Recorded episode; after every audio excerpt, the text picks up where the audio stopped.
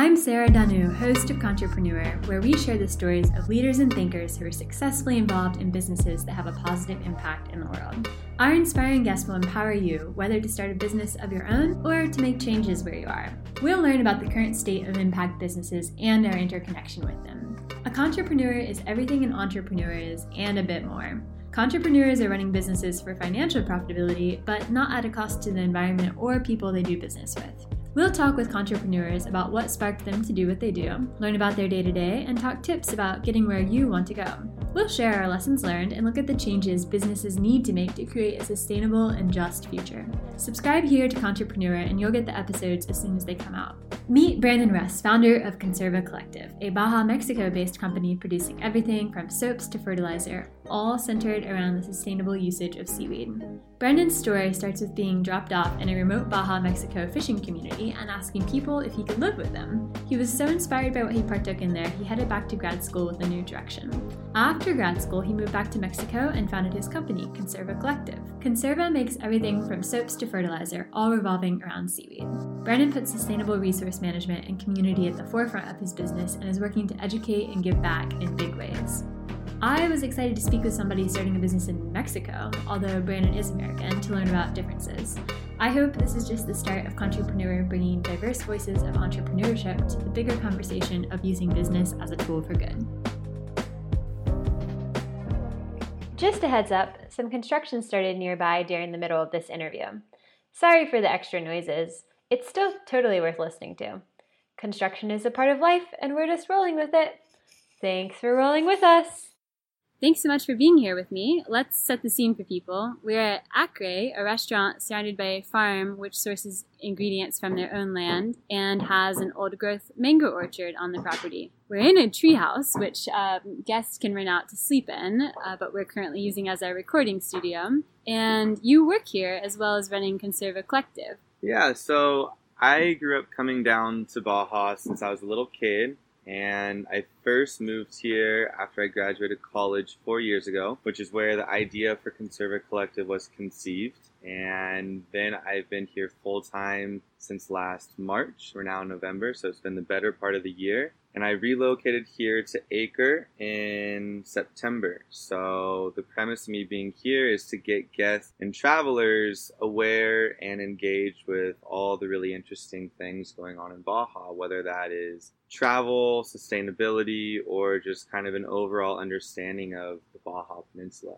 So, do the people at Acre want you to call it Acre or hmm. Acre? Because the people in town are saying Acre. So, in Spanish, it's pronounced Acre. I go back and forth. Okay. Acre would be better though, actually. When you were coming down here as a kid, was that for vacations or? Exactly. So my dad started coming here in the early '80s and brought me down here for the first time when I was five to go fishing. So I grew up going fishing every June in Cabo. And then as I started getting older, so in the late 90s, early 2000s, really noticed how much it was developing. And being a little kid, on a boat, snorkeling, that's where a lot of my passion for marine biology was developed. So then to have this dichotomy of coming down here and associating it with being far away, being somewhere exotic, and being in the ocean, to then seeing it be converted into a place more similar to where I'm from. A lot of Americans, tourism, a lot of industrialized development,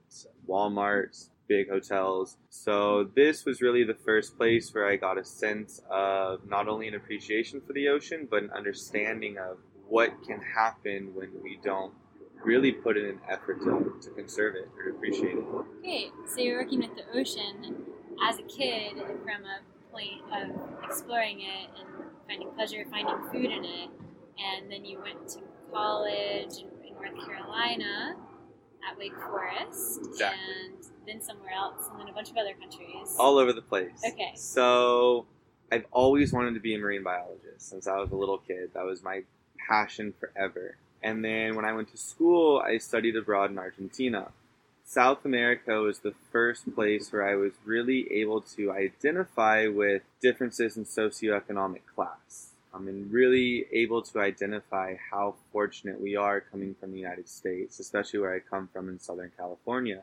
From then until now, it was really interesting to me traveling to see how other people live and how other people rely on their resources and how us as Americans have a skewed perspective of all of that. So for me, combining marine biology and conservation with actually understanding the needs of the people, that became the most interesting component of all of it. I mean, over a billion people rely on seafood as their primary source of protein, and over a billion people rely on fishing as their source of income for their families. So it's a huge global economy and nutritional component that really makes up humanity that I think so many people are disconnected with. Mm-hmm. So for me, the origin of this project was really to kind of utilize it as an opportunity to not only work with these communities and the environment, but to also utilize it as a catalyst to show people that there is so much more that we don't see for where our seafood comes from or why fish cost a certain amount of money or why we have illegal immigration, why we have, you know, certain communities in Latin America that can't support themselves anymore. So there's a lot of anthropogenic, economic, and societal influences that play in marine biology that to me are really interesting. Can you tell me about that for the local region in the Sea of Cortez and, and maybe how that's changed a little bit over the years? Totally. So the Sea of Cortez uh, was named by Jacques Cousteau as the world's aquarium. It is one of the most biodiverse regions in the entire world in terms of marine productivity. We have whale sharks here, we have tons of islands, migratory fish, reefs, all kinds of stuff. I mean, it's spectacular. It's. And because of the politics of Mexico, there's been a lot of overexploitation of fisheries. So if you go even here in Los Cabos, but up in the Sea of Cortez, you'll see a lot of commercialized fishing boats from Taiwan, Japan, other countries in Latin America, the United States, because there's so much money in this industry that the government essentially has to allow it to happen in order to get the the financial stability. And on top of that, it's very expensive to regulate this. The Sea of Cortez, for the most part, has been this open area for, for fisheries to come and just exploit everything. On top of that, you have these extremely impoverished artisanal fishermen which live in these very remote communities. The one in particular that I've aligned myself with is three hours on a dirt road through the mountains from the nearest highway. There's no running water, there's no electricity, very primitive, and their entire livelihood is dependent on handline fishing. So when I graduated college, instead of getting a job, You got dropped off from the sea. so I got dropped off. I flew into Loreto. The family friend picked me up, drove me down to the community, and dropped me off. Took me to two houses, both of whom rejected me. And the third house that he took me to was just went and said, "Can I live with you guys for a little while?" yeah, Okay. definitely. Uh huh. Um, so I literally had my one suitcase and stayed with this lady and her husband named Emma and Poncho. Why did you want to go there in the first place? What was your draw? So I wanted to be a National Geographic photographer Okay. growing up. That was like the specific job title that I wanted. Uh huh. And then in college, in addition to studying marine biology, I studied anthropology, so environmental studies. hmm And a lot of the studies were about how to be a field scientist, how to assimilate into a community, how to be accepted in order to really get the information that you need as a scientist or Uh-huh. to capture the photographs of what life really is like. So Mhm. similar to Jane Goodall Mhm. with the chimpanzees in Africa, I wanted to go and be accepted in this community of fishermen so that I can go out fishing and get a sense of what it was like. So you live with this community for a month, and you're spending a lot of time with the women. Do you want to go out fishing on the boats, and you- you're not able to, or So that was really my, I have to say, top five most proud moments in my life. Me being a gringo, me being a male, entering this community where I had no idea how the dynamic of it worked. I had to be very respectful of my place. I was very much a foreigner in a Mhm. place where foreigners don't really go to. Mhm. So it took about three weeks for the men to warm up to me to a point where I was invited out to go fishing. okay, yeah, So I went out fishing, and the entire night was essentially spent with these men on this ponga while they're handline fishing in the middle of nowhere under the Milky Way, and they're telling me fishing stories, stories of them trying to get into the United States, of them Mm. getting deported, of really intimate family and personal anecdotes that to me was so inspiring to be a part of. I mean, I was this random gringo who come to this community without a plan. I didn't have anything to provide or offer them, and they accepted me. When did you become fluent in Spanish? I had gone to school for a semester in Argentina, And that was a big So, help with yeah, the Spanish. Okay. definitely. And that's the community that you're still working with to Mm-hmm. harvest seaweed Exactly. to this day. one of the conversations that resonated with me most was there's an older lady who had just come back from town, Ciudad Constitucion, to a doctor's appointment. She was diagnosed with diabetes. Came back to Agua Verde. She was extremely upset and was given a, a list of parameters of how to alter overall lifestyle. You can't have flour tortillas with every meal that you have, Mhm. or refried beans don't count as a vegetable Mm-hmm. or you have to start incorporating roughage. You have to exercise. To us, it's, it's common knowledge. We take it for granted, but for this community, it was pretty profound. And she was extremely upset. And me just partly practicing my Spanish, partly trying to be engaged in conversation, was trying to highlight solutions. Mm-hmm. You could walk around the neighborhood for exercise. You could go to town to get produce, start a co-op where the women pool money together and, you know, figure it out what, Mhm. what we think is relatively basic. And this poor woman was essentially thought that her life was over.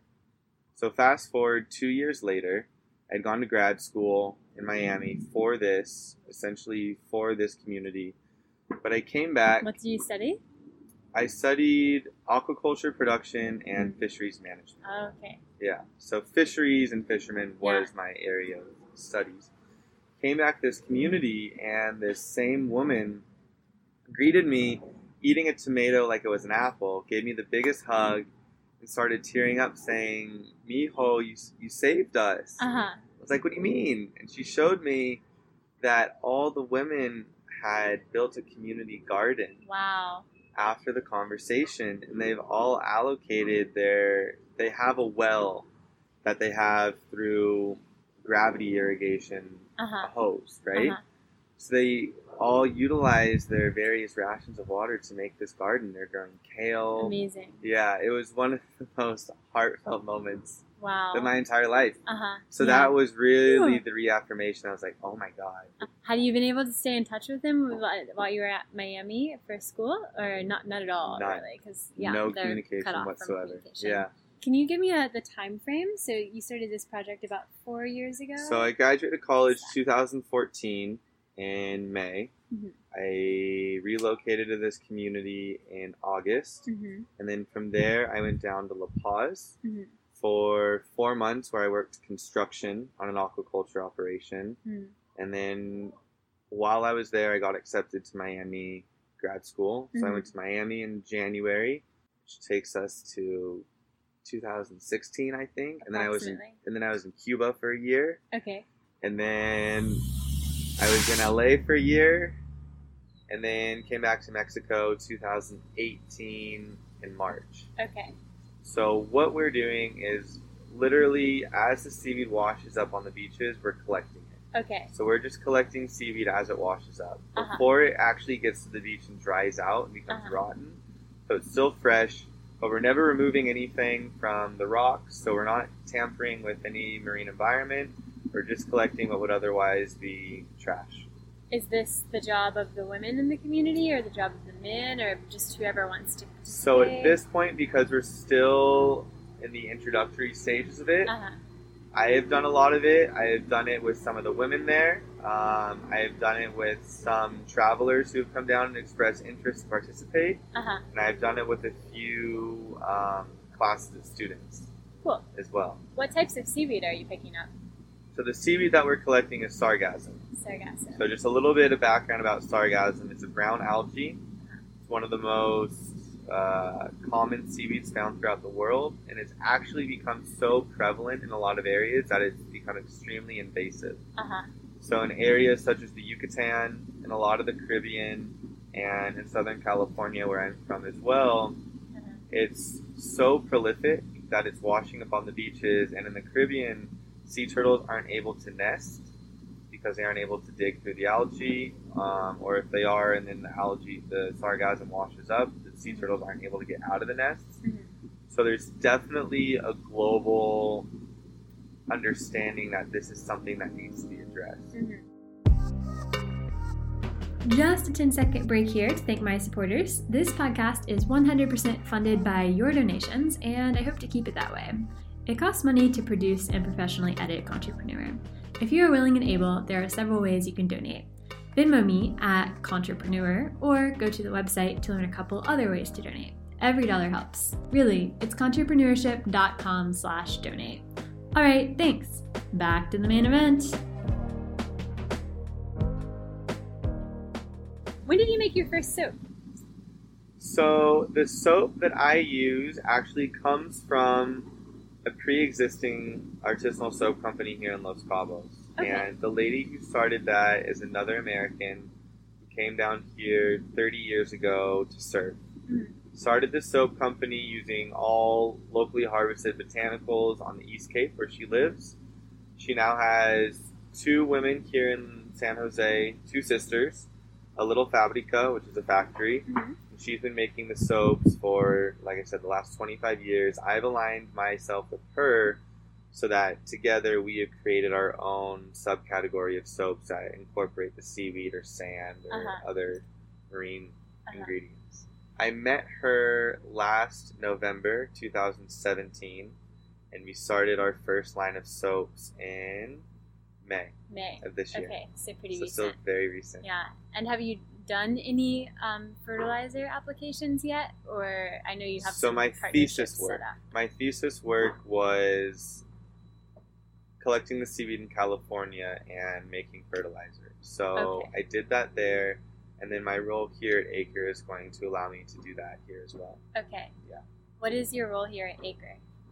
Currently, I'm a property host, Okay. so a lot of hats. A lot of hats.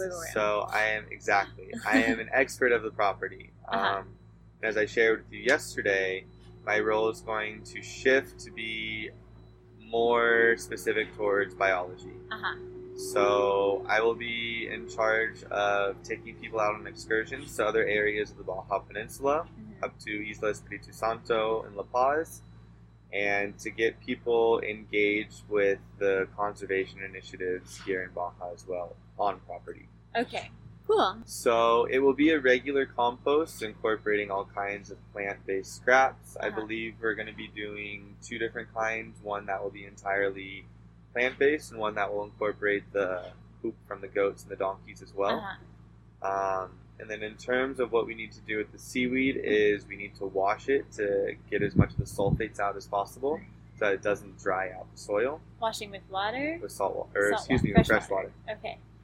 And yeah, that's it. And then you mix Super it in easy. with the green waste from the restaurant and any like pruning landscape work that happens Exactly. all in the same pile and it ferments as a compost pile mm-hmm. does and then you spread it on the crops. Exactly. Seaweed exists in the coldest climates as well, so the implications of this project are worldwide. and that's exactly why I had the interest to make this company because it's essentially allowing itself to serve as a prototype for Mhm. projects anywhere. Mm-hmm. I mean, even with this particular kind of seaweed. Mm-hmm. So you're funding it. You mentioned you might want investors. What's the story there? So up until now, it has been it has been all me, Uh-huh. um, which is why it's been a little bit longer of a process to get together.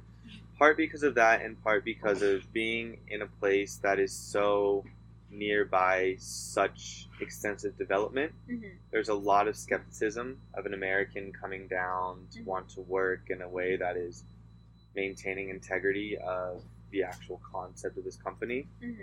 And that goes back to a lot of why I wanted to spend time in Agua Verde is I wanted to prove mostly to myself that the constructs of identity are manufactured. So for me, a lot of what this project has been about is trying to transcend that block Mm-hmm. that Americans are arrogant and that Mexico is a place that is only catered to mass tourism. Mhm. But really, what I would love to see happen with Conserva Collective is that it is a tool for people who otherwise wouldn't be exposed to the extremes, Mhm. be it, you know, the, the tourist demographic in Southern California and then the very isolated fishing communities in Mexico Uh-huh. utilize Conserva Collective as a way to bridge that gap. Uh-huh. Because at the end of the day, we all depend on the ocean. We all should respect and appreciate our environment. We all eat seafood. Yeah. And we are all humans. We are all living on this planet, and it is all interconnected. What is your long-term vision for Conserva Collective? So, throughout my time here in Baja, I've aligned myself with various researchers and institutions in La Paz. Mhm. There's a field site there. That's where the students have gone. My long term vision is first off, my heart is in Agua Verde in terms of that is community that inspired Conserva Collective. Mhm. And currently, they only have one schoolhouse. Mhm. So the kids there are only able to go to school roughly three to four hours a day so that they can alternate. So they have the younger kids in the morning, the older kids in the afternoon. So Wow. there's not a real formal education there right now. I would absolutely love to see the funds or any kind of traction from Conserva Collective allow us to build a multifunctional space that would serve as an alternative classroom Mhm. area where we can have lectures, where we can have people stay, where we can have students come and hang out, where it will be an academic environment where we can house the seaweed, dry the seaweed, have experimental plots where we can grow crops so that we Mhm. can learn about nutrition and all of that in one. In addition to that, because this particular seaweed is so widespread throughout the world, it would be a dream to see what I'm working towards in Agua Verde be replicated in various areas throughout the world. Uh-huh. How has the business side of things been for you? so, I am not a business person, I am a scientist. I always, I'm very tactile. Uh-huh. I love creating things, which is why I wanted to soap. I wanted Mhm. A tangible product from my work. Mhm. and I I am a very independent person. I've learned that I definitely prefer operating how I operate as opposed to under the constructs of, you know, having a boss. Uh-huh.